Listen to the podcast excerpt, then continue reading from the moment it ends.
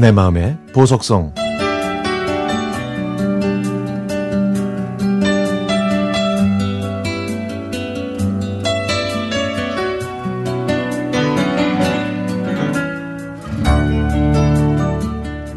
올해 72이신 엄마가 취직을 했습니다. 고혈압으로 혈압약을 복용하고 매일 당뇨 체크도 해야 하며 왼쪽 귀 청력을 상실해서 보청기를 껴야만 대화가 가능한 엄마가요. 젊은 시절에 고생을 많이 하신 엄마는 이제는 좀 쉬시면서 손자, 손녀, 재롱을 보실 연세인데 자식들과 상의도 없이 덥석 취직을 하신 겁니다.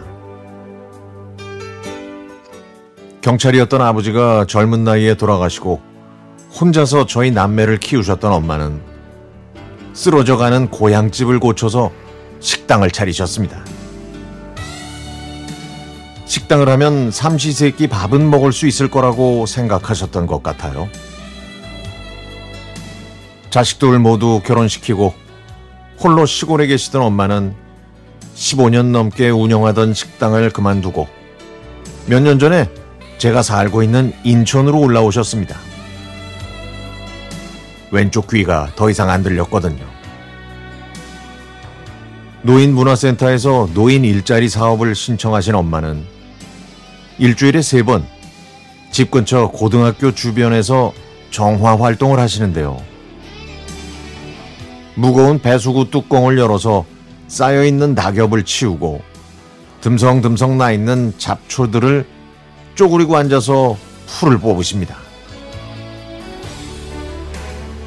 그래서 제가 뜨거운 햇볕을 좀 가리라고 좋은 모자를 사드렸더니 엄마는 먼지 묻으니까 산책할 때 쓰신다고 하시네요. 센터에서 새로 준 목장갑과 팔토시도 엄마는 사용하지 않고 모아두었다가 저에게 주셨습니다. 저는 안쓰러운 마음에 제발 그만두시고 예쁜 옷 입고 동네 할머님들과 산책을 하시든가 아니면 노래교실이나 스포츠센터에서 여가 활동을 하시라고 말씀을 드렸지만 엄마는 고집을 꺾지 않으시네요. 아직도 힘든 일을 하시게 하는 것 같아서 죄송스럽고 제 마음을 몰라주시는 것 같아 서운했습니다. 이럴 때는 어떤 감정을 품어야 하나요? 자식으로서, 한 인간으로서 한동안 복잡한 마음이 자리를 잡지 못해서 울컥하기까지 했습니다.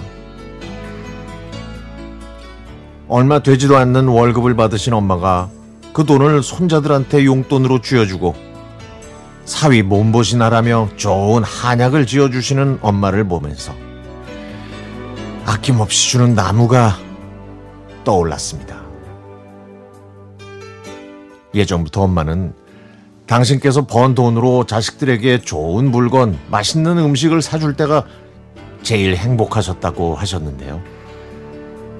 그래서 저는 엄마가 아낌없이 내어주시는 모든 것을 기쁘게 받아들이면서 엄마의 노고를 인정해드리고 싶습니다.